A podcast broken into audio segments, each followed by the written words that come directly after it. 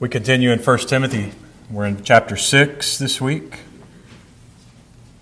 At the end of this letter to Timothy, Paul is encouraging his friend, Pastor Timothy, pastor of the church in Ephesus, to hold on to his moral integrity, to his doctrine, to his life, and to teaching, to watch those things closely. But he says at this at the very end of the letter, it's kind of a, a final encouragement that it's going to be a fight. It's not going to be easy. And all pastors today are under the same charge to watch doctrine, to watch your life and your teaching. Indeed, it's, it's for all Christians, especially pastors, but it's for all of us. Guard sound doctrine, flee from sin, run to your Savior, but it's going to be a fight. Uh, this, I thought, you know, it just resonates with me as a former military man that it's a fight, but then I thought it should resonate with all of us because Paul wasn't a military man, he was a theologian. Timothy wasn't a military man. And yet they used this soldier language to describe the walk of faith. It's not just any fight, it's a war that has eternal consequences. So, would you please stand for the reading of God's holy word? This is 1 Timothy 6, starting in verse 11. But as for you, O man of God, flee these things. Pursue righteousness, godliness, faith, love, steadfastness, gentleness. Fight the good fight of the faith. Take hold of the eternal life to which you were called, and about which you made the good confession in the presence of many witnesses. Amen. Please be seated. May God add his blessing to the reading of his word. Let us pray. Our Father in heaven, we thank you that you have sent your Spirit to teach us all things. We pray that your Spirit would now move within us, open our eyes. Holy Spirit, we pray that you would illumine our hearts and our minds to understand and prompt us to obey. In Jesus' name, amen.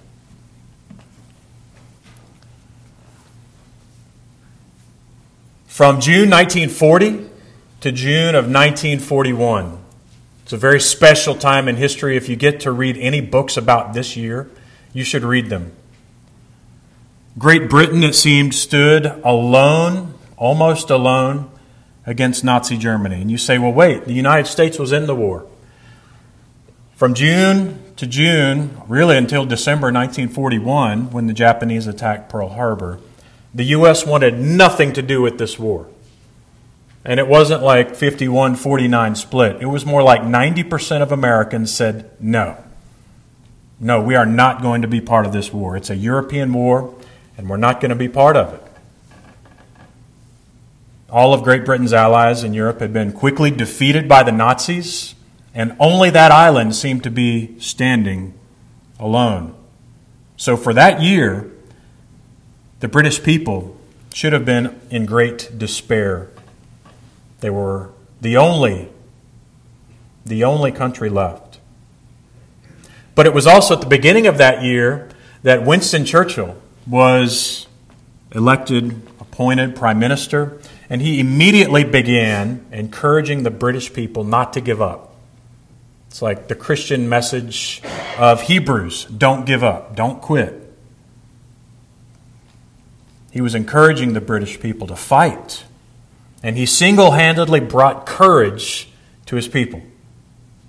He was honest. He didn't flatter them with how easy this would be, but it was his honesty that was also inspiring. Listen to some of the things that he said.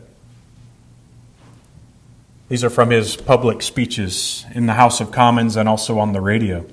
Death and sorrow will be the companions of our journey hardship our garment, constancy and valor our only shield.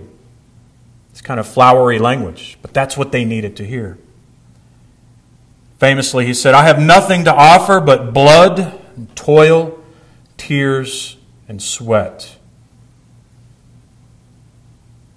You might ask, what is our policy? I will say it. It is to wage war by sea and land and air. With all our might, with all the strength that God can give us, you ask, What is our aim? I can answer in one word victory. Victory at all costs, victory in spite of all terror, victory, however long and hard that road may be, for without victory, there is no survival. So you hear these words, and we know the end of the story. We know that they achieve victory.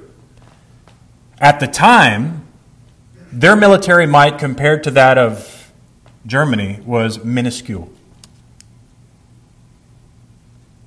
There were the majority of the government wanted to seek peace with Germany.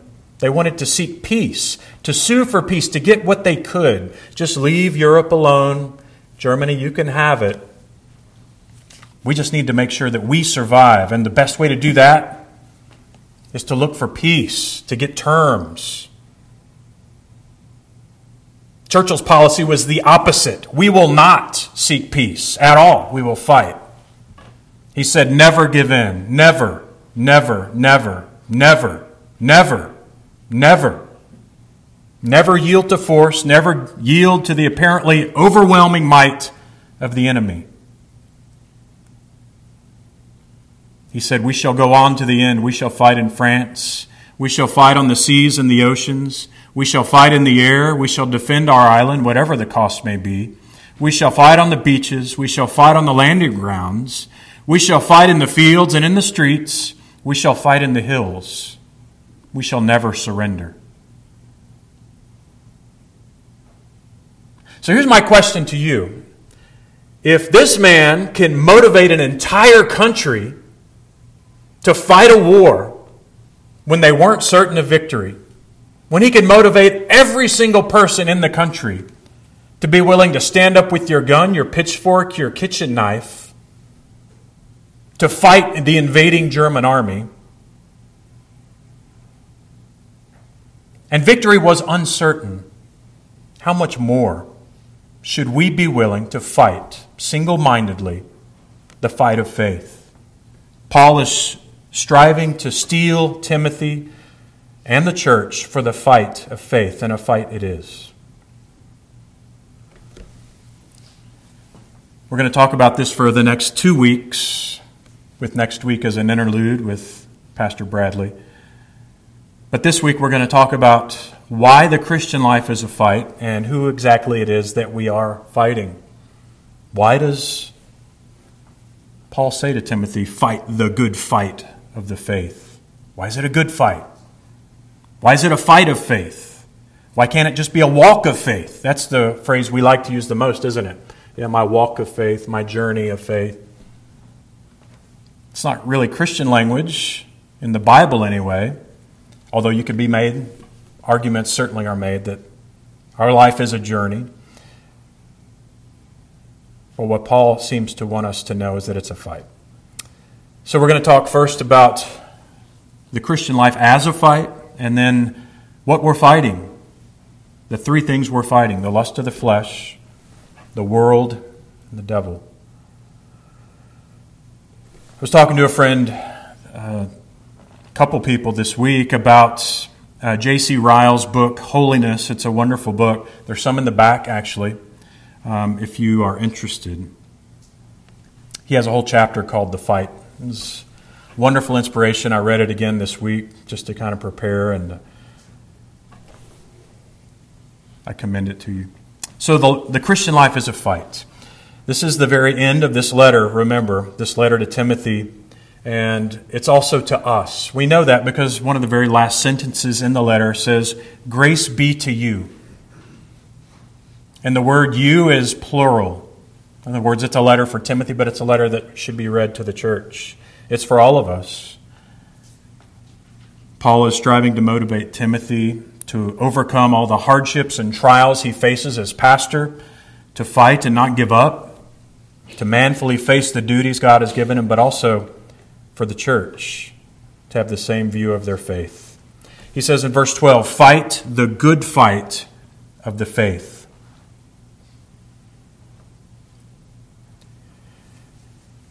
I would think that many Christians probably have never thought of their Christianity as a fight at all. yet it is spiritual warfare. There can be no doubt. It has eternal consequences. We know because in the very next sentence he says, Take hold of eternal life. So this is not a fight that you want to lose. This is not the sermon to be dozing or not paying attention. This fight has eternal consequences, and Satan does not want you to know it. He doesn't want you to think about it, he doesn't want you to hear it. Where there is grace, there will be conflict, J.C. Ryle says. The believer is a soldier. There is no holiness without warfare. Saved souls will always be found to have fought a fight. And yet, the fact remains in every age, in every church, there are many in church who know nothing of fighting, nothing of contending. John Calvin wrote Most Christians wish to serve Christ at ease, as if it were a pastime, whereas Christ calls all of his servants to warfare. Christ must be the center of all of your life. I was thinking of an illustration that might appeal to a younger crowd. Most of us want Christ to be kind of a new app on our phone, that we just push that button whenever we need a little Jesus. The reality is, He's the operating system, and if He's not your operating system, then He's not yours. You might be thinking, well, is it really this serious? Aren't you being a little drastic? I mean, I've prayed the sinner's prayer, I've been baptized, I come to Sunday school and twice on Sunday. But if in your life there's no semblance of a fight, if you look at your daily life and you see nothing resembling a fight against the world or the lusts of your flesh, you should be very concerned, and that's to say the very least. Ryle writes, You never see any fight about their religion, spiritual strife or exertion, conflict, self denial, watching and warring they literally know nothing of a fight in their Christian life at all. If this describes you, you should be very concerned. You might be in that terrible category of churchgoers who think they can serve Christ as a pastime, as an app you push the button on on Sundays. But you think maybe you're still on the narrow road somehow. It reminds me of John Bunyan in Pilgrim's Progress. He writes of Christian who's been through the narrow gate and he's walking on the narrow road, remember? And in the story, there are two who fall over the wall and begin walking with him. I believe it was hypocrisy and legalist, but you can check me on that. And he's talking to them about how they got on the road with him. And he said, Why didn't you go through the, the gate, the narrow gate? They said, But it's, it's just as easy to jump over the wall, and here we are. We're with you. Christ said in Luke 13, Strive to enter through the narrow door. For I tell you, many will seek to enter and will not be able. So there's no faith without repentance. There's no faith without a fight. So I implore you, look at your life and ask yourself is there really any internal struggle for faith at all? Certainly, we rest in the work of Christ. I'm not speaking to you if you are resting in Christ, and you know if you are because you struggle against your flesh, you struggle against the world. But if that doesn't describe you, then think about it. Consider what your faith is in. So, what is the Christian supposed to fight? What do you fight? You flee from your sin and you pursue the Spirit. You pursue Christ. You fight your flesh, you fight the world, you fight the devil. And this is truly a fight. Here it's an emphasis in Paul's letters. 2 Timothy 2, verse 3, he says, Share in suffering as a good soldier of Jesus Christ. No soldier gets entangled in civilian pursuits. His aim is to please the one who enlisted him. Soldier of Jesus Christ? You consider yourself a soldier? You should. If you have faith, you're in a fight. Ephesians 6, we'll read this again in a moment. Put on the whole armor of God so that you can stand against the schemes of the devil. You're in a fight, he says, and he's given us armor to fight.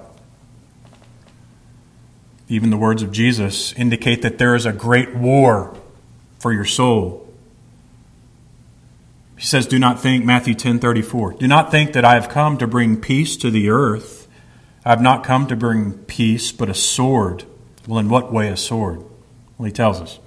For I have come to set a man against his father, a daughter against her mother, a daughter in law against her mother in law.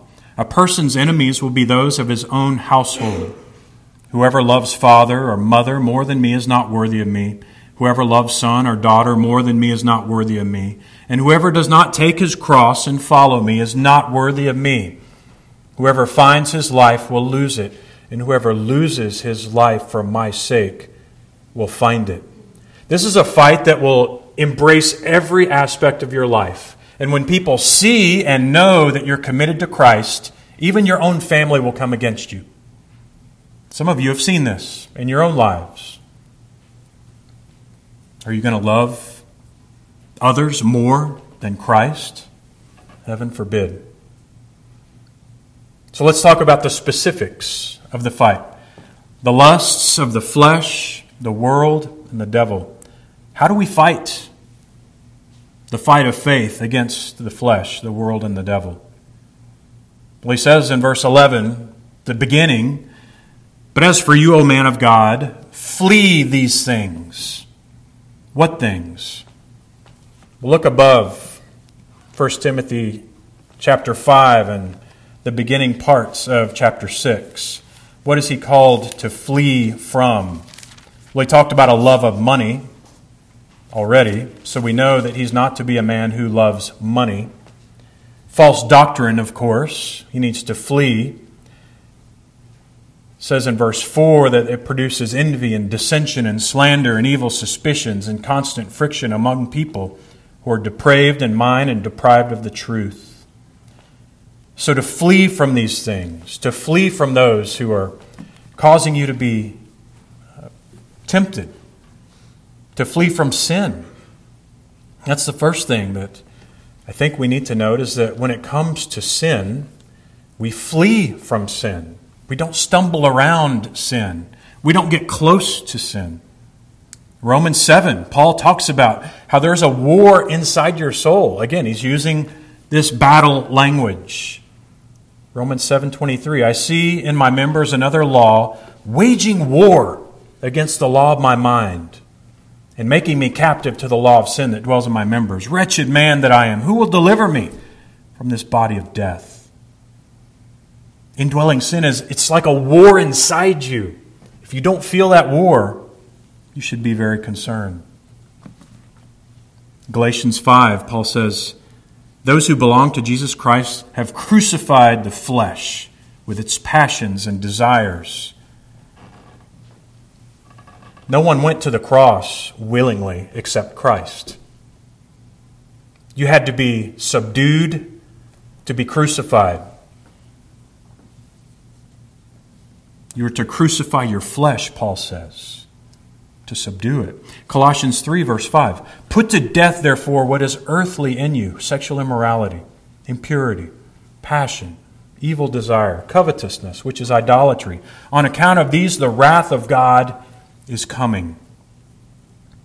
In 1 Corinthians 9, of course, Paul says, But I discipline my body and I keep it under control. Now, I realize that talking about sin is not popular, and talking about mortifying sin is not popular. And yet, it's thoroughly scriptural, and your heart needs to embrace it. We'll talk about how to do that exactly in a moment. But it's all centered on Christ. He's your operating system, He is your all in all, He's your focus, your vision.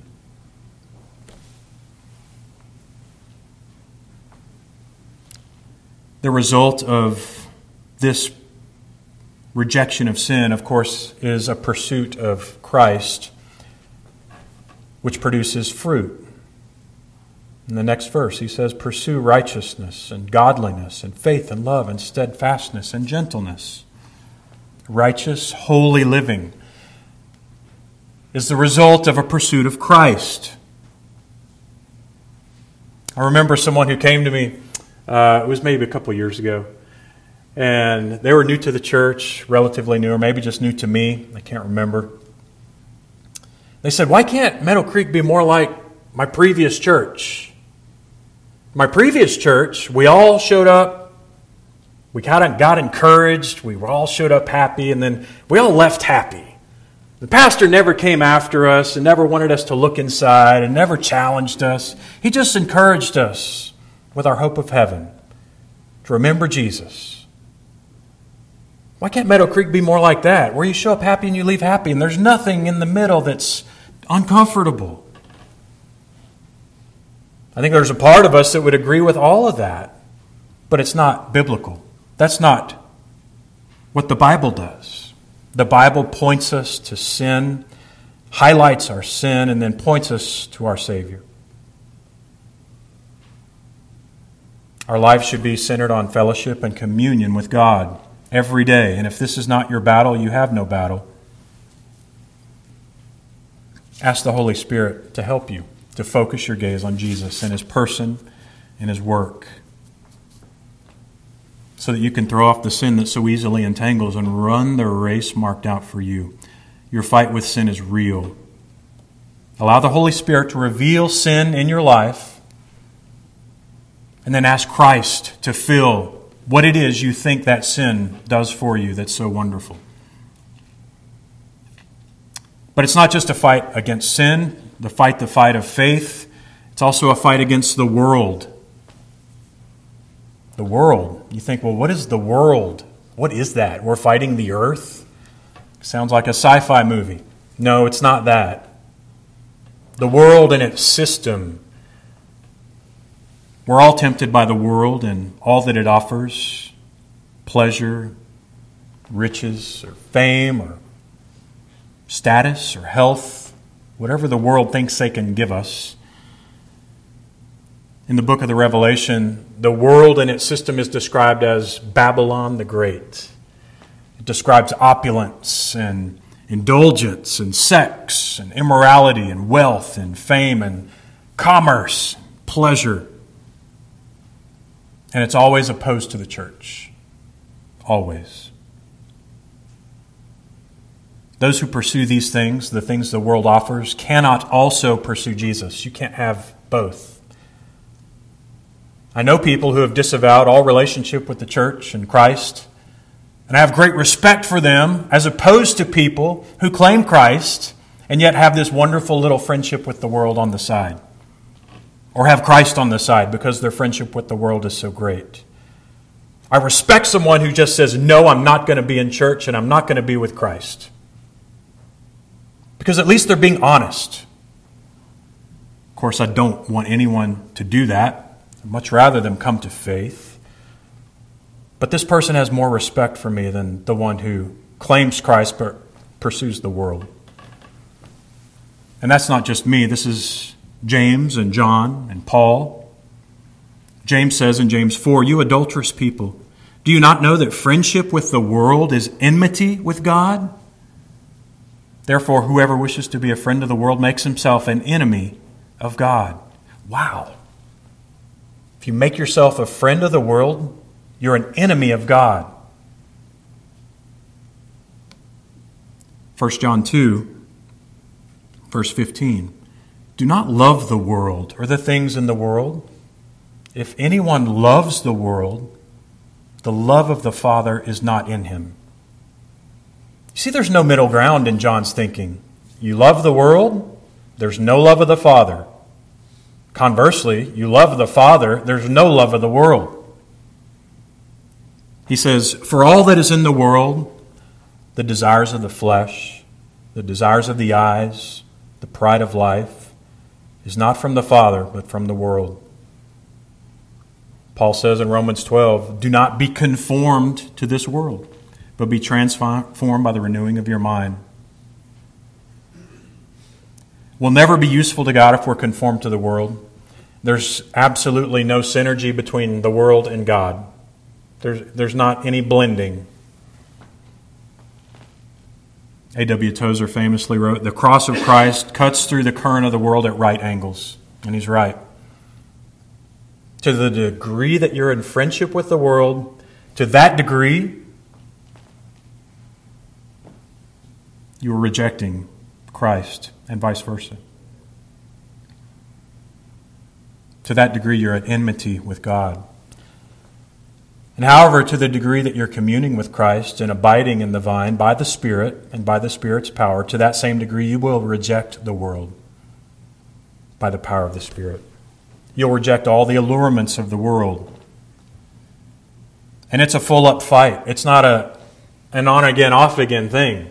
Again, I'm reminded of World War II. Many of you have relatives who just left and were gone for four years.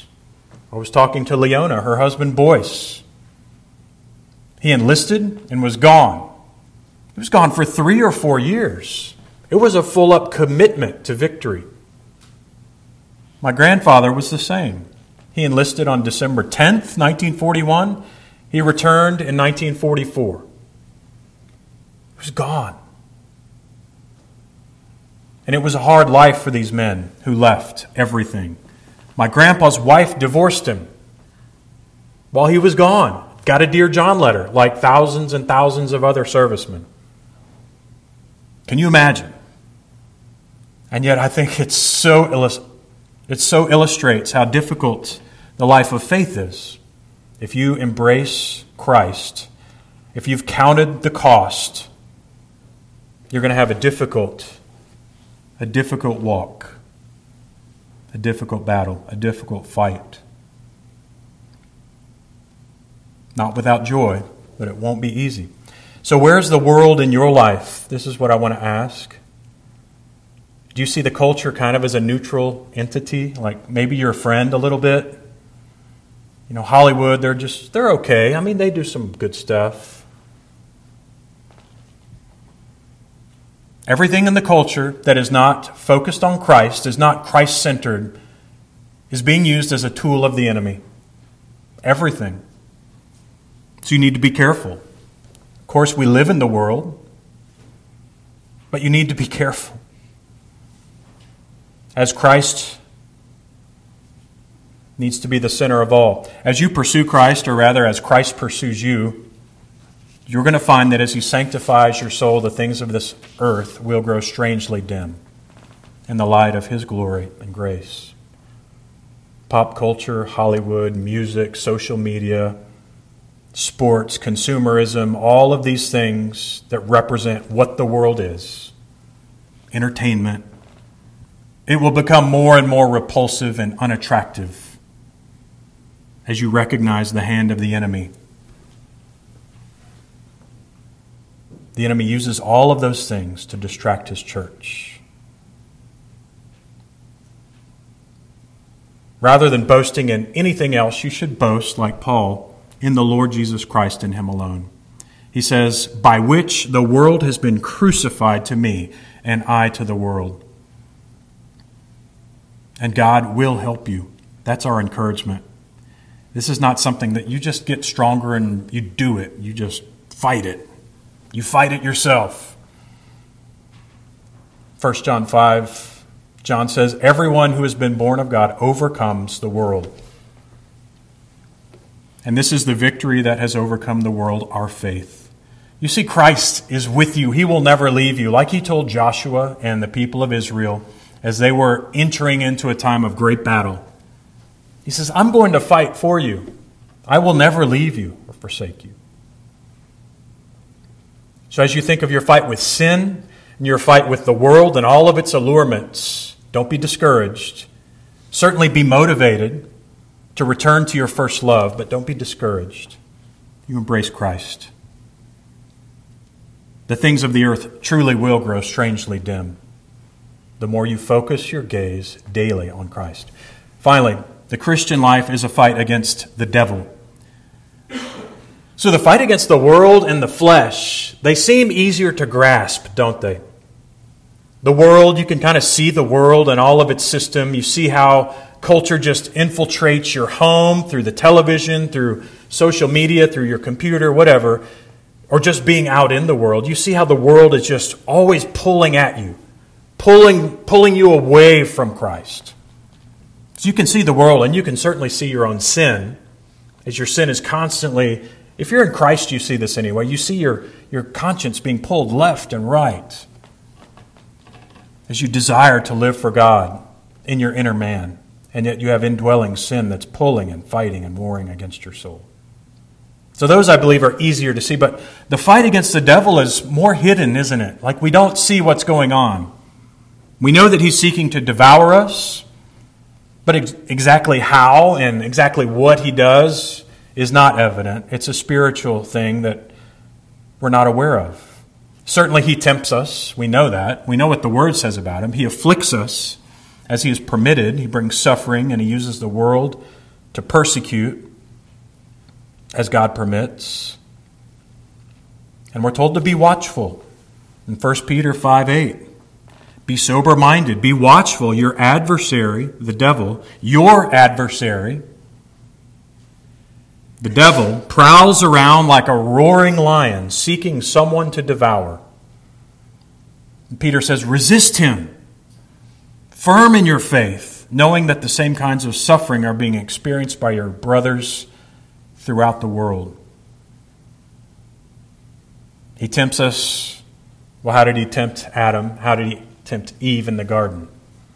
Doubt God's word and doubt God's goodness. You have these same temptations when the devil comes against you. He tempts you to doubt God's word and to doubt his goodness. He's somehow holding out on you. He somehow wants your ill, not your good.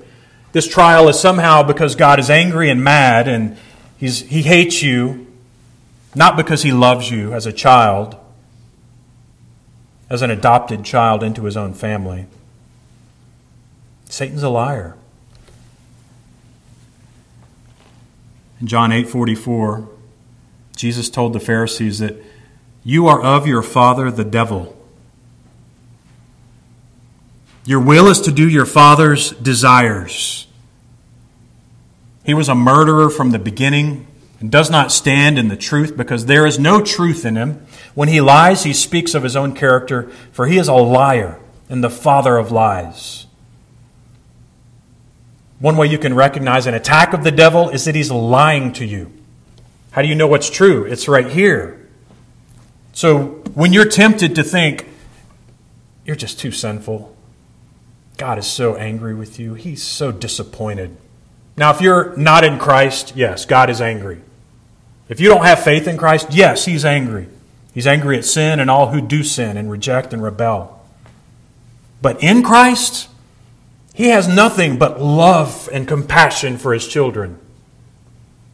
You should not believe that lie. You've gone too far now, the devil will say. You've gone too far. You will never recover from this. It's a lie. It's an absolute lie. God will never leave his children to be finally destroyed. And the aim of Satan is always imperfect because he cannot do what he intends to the child of God. He lies. He's a murderer. And all the power of the world and the unregenerate humanity is at his disposal. And yet, we are still victorious, and we know we will be. That's why we stand up and we fight we manfully fight the fight of faith because it's a good fight. One of the reasons why it's good is because Jesus is on our side. You remember when Peter was about to betray Christ? Horribly betray Christ three times. On the night of his crucifixion, Peter betrays him. He who claimed to love him the most. And before this ever happened, Jesus said, Simon, Luke 22 31, Simon, behold, Satan demanded to have you, that he might sift you like wheat. But I have prayed for you that your faith may not fail. Do you know Christ is interceding for you right now at the Father's side? Just as he prayed for Peter, he's interceding at the Father's side that your faith may not fail. And indeed, in Christ it will not fail, so you can be confident. Those whom God has chosen for eternal life cannot ultimately fail. And not only do we have Christ, we have the Holy Spirit. So think of this The Father chose you for life. The Son came and died so that you could have life. The Holy Spirit applied that life to each one of you who have faith in Christ. All of the Trinity are for you in this life. There's nothing to fear. You may get discouraged at times with your sin or your love of the world. There's nothing to fear. There's no reason to shrink. I want to close with Ephesians chapter 6. I'd like you to open your Bibles to Ephesians 6. 1st and 2nd Corinthians, Galatians, Ephesians, Philippians, Colossians, Ephesians chapter 6.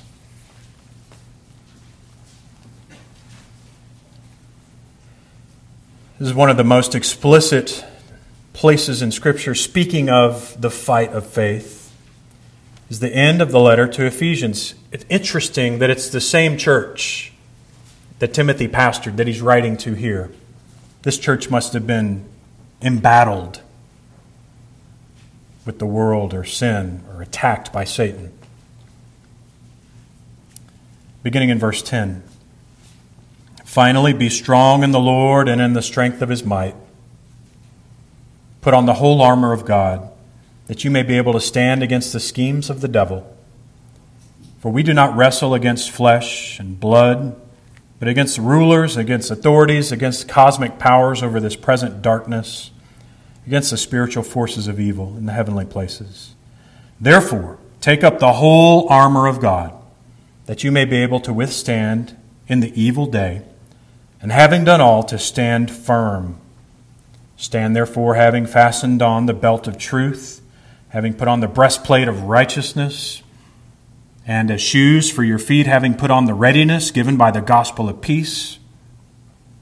And in all circumstances, take up the shield of faith, with which you can extinguish all the flaming darts of the evil one, and take the helmet of salvation and the sword of the Spirit, which is the word of God praying at all times in the Spirit with all prayer and supplication. To that, to that end, keep alert with all perseverance, making supplication for all the saints, and also for me, that words may be given me in opening my mouth boldly to proclaim the mystery of the gospel. So, we already mentioned that we flee from sin. This is one method of our warfare. But the most important method of our warfare is to trust our commander. And we see that in Ephesians 6. All of the, the belt of truth and the, the breastplate of righteousness and the shield of faith and the helmet of salvation, the sword of the Spirit, the readiness of the gospel. It all points to Christ and His work, His finished work. He's the one who's handing you this armor. He's, he's the one who's, who's attending you and putting on your armor. All of these things point to Christ. We need to trust Him, to trust our commander, to faithfully put on the armor. How do you do this, you're asking? It's actually not all that extraordinary, it's very ordinary. The ordinary means of grace, the reading and study and preaching of God's Word, You see the belt of truth. You see Christ's righteousness. You hear the gospel. You have peace and comfort for your soul. You know of your salvation. It's like a helmet. The Word of God is like a sword, defeating your enemies and defeating your own sin.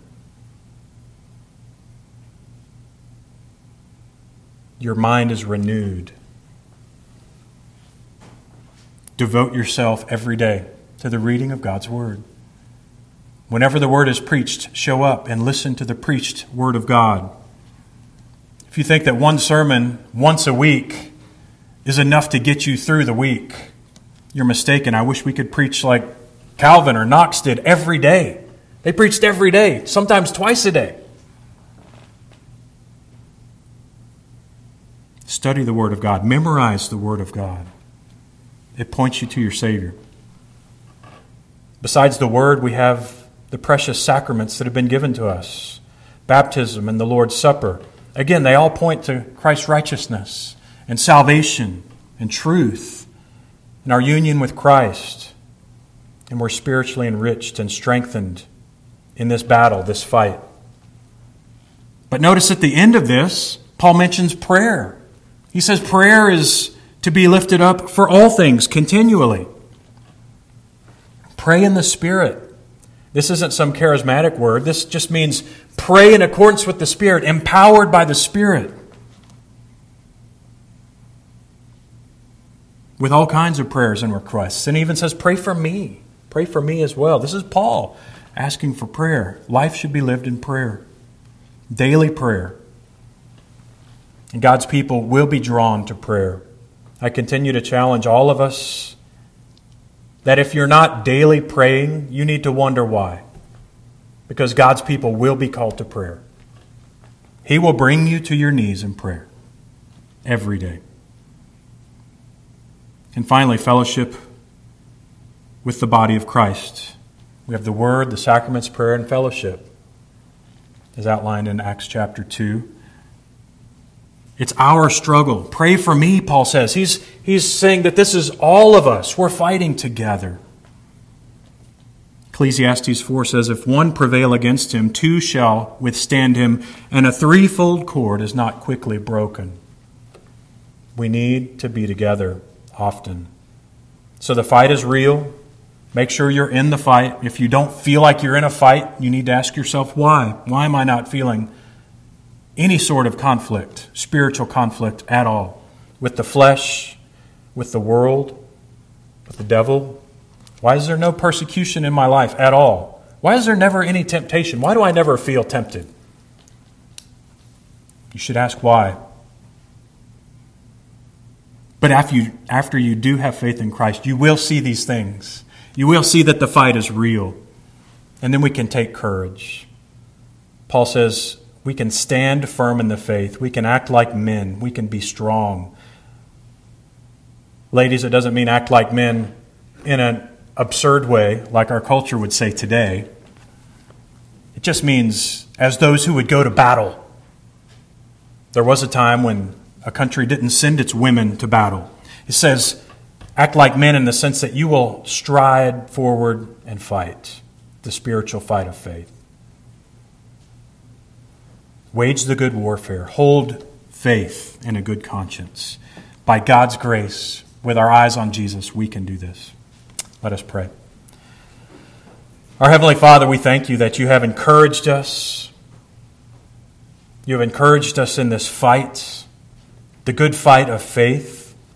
You've given us a good commander, one who never fails, who never errs, who never leads us astray.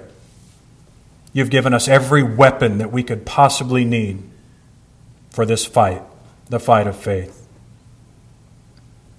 You've equipped us. Indeed, the Father, the Son, and the Holy Ghost, all of you are for us. All of you will never leave us or forsake us. The triune God is for us, and we thank you. Father, we thank you for bringing us into your army. We thank you for bringing us into your family. Jesus, we thank you that you are a commander who has earned every right to our obedience and our respect and our honor.